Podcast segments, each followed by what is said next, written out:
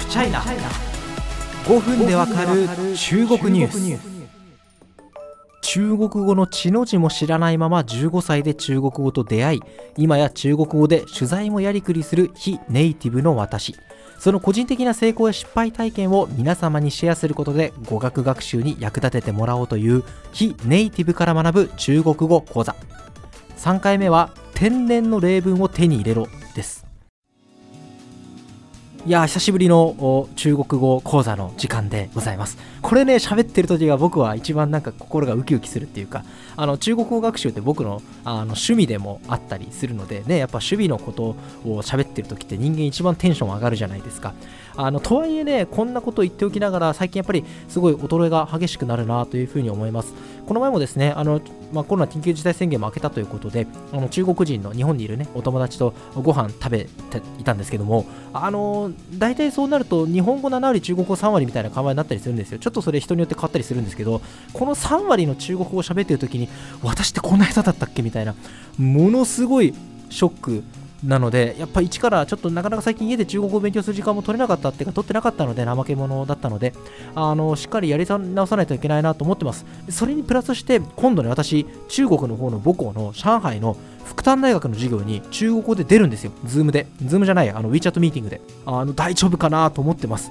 あのすごい緊張してます、今から。はい。えということで、まあ、あの僕のリハビリも兼ねてですね、中国語講座でございます。皆さん、中国語ノートとか単語帳って多分お持ちですよね。今回はですねそのノートの作り方のコツっていうか絶対ここは欠かさないでくれやっていうところについて非ネイティブの目線からお伝えしたいと思います。あのね単語帳っていう概念は本当中国語をやめた方がいいと思うんですよ。単語だけでやっぱ覚えちゃダメだと僕は思う。あのよくねあの受験生の方がバス停とかで持ってるようなこう表裏表裏ってめくってくるやつあるじゃないですか。単語カードみたいなやつ。あれでなんか中国語ピンイン日本語の意味だけ書いてあるようなやつを作っても多分ネイティブと普通にスラスラって喋れる日が来るのは相当遠いんじゃないかなというのが僕の個人的な考えなんですね。もちろんそれで中国語のテストとかはいい点取れると思いますよ。取れるけれども、やっぱり外国語って聞いて分かって話して伝えないといけないじゃないですか。かそこが目的じゃないですか、やっぱり。なので、ネイティブがその単語を使ってどんな伝え方をしてるか。ネイティブのさりげない会話の中にその知りたい単語がどう織り込んでいるかっていうのを知って真似て自分の血肉にする必要があると思うんですよ。ちょっと例を挙げます。ちょっとさっき用意してきました。ブージャーブコウっていう言葉があります。あの、おらず、こう、引かずみたいなことなんですけど、まあ、でもそれはどういう意味かっていうと、額面通りの正真正銘のもう割引一切せずっていう意味なんですね。で、これを例えばブージョ、ブコー、額面通りの正真正銘のってだけで覚えてても、いざネイティブと喋ってる時になかなか使おうと思うんですよ。あのだってどう使っていいか分かんないし、やっぱ人間間違えるの怖いから。で、じゃどうするかっていうと、これをね、まず例例文に組み込んで体に浸透させるべきなんですね。こんな例文があります。此人是个不折不扣的骗子。大家不要上当。まあこれあのどこから拾ってきたかというと適当にですねあのネットの書き込みから拾ってきてですねまあなんかこう出会い系のアカウントなんでしょうね。あのこのアカウントはもう正真正銘の嘘つき詐欺師だから皆さん絶対引っかからないでねみたいなそういうま注意喚起のツイートっていうかまああの投稿なんですけれどもただ今これまあネイティブの中国語アカウントがネットに書いている投稿ではあるんですけれどもあんまりいい方法ではなくてやっぱりこの今日のタイトルにもあるように天然物がいいんですよ。誰かが作った養殖物じゃなくて天然物がいい。つまり何か友達との会話。これナンバーワンです。最強です。チャットでもいい。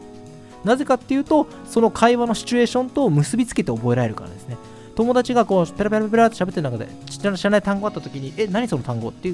言えば友達だったら喜んで中国語を教えてくれますから。でそこであ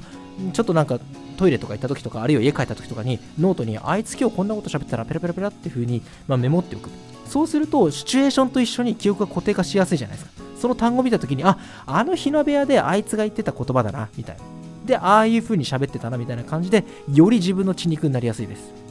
ただなかなか今ねコロナもまだありますしあの難しい場合には、ね、ドラマです。これもいいですよ。だってもう中国語のドラマって字幕が基本絶対ついてますんで、もうこれはも勉強しろと、勉強に使えと言わんばかりですよ。もうそのドラマに1個ハマっちゃって、ドラマ1回1回止めながら、わかんない単語あったらメモって、やっていくということをやると大体1時間のドラマ見るのに2時間半とかかかったり僕もしてたんですけどまあドラマ楽しめるかどうかは別として中国語力はめちゃめちゃ伸びます。それがワンクールドラマ見終わったとかだとバカ伸びしてますよ語彙力。すごいことになってます。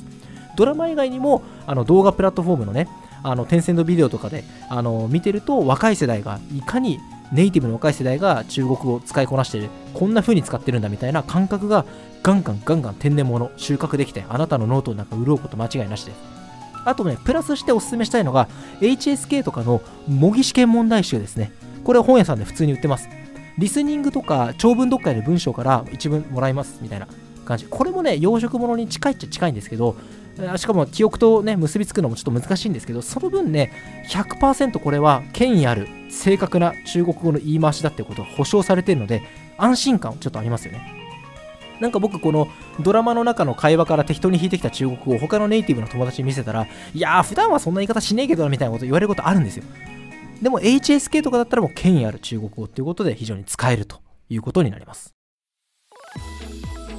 いかがでした？かもう天然物のねやっぱ中国語の例文って本当に貴重ですよ。繰り返し読んでるうちに丸暗記は別にしなくていいと思うんですけどする気なくても勝手に体に浸透するまさに血肉になるっていう経験が得られると思うんですよね。あのできれば1単語につき2分なぜかっていうと同じ単語でもいろんな使い分けがあったりするのでシチュエーションによってねあのそれが感覚で分かるようにやっぱり2分は必要かなというふうに思います。と偉そうなことを今日中国でお話ししましたけどあと数日後ですよ。僕あの福旦大学の広い意味での後輩たちの前でですね中国語で偉そうにペラペラペラペラものを喋るんだけれども 大丈夫かしら？はい。あのということでねちょっと緊張してますけどあの自分で自分に言い聞かせるようにね、えー、勉強していきたいと思ってます。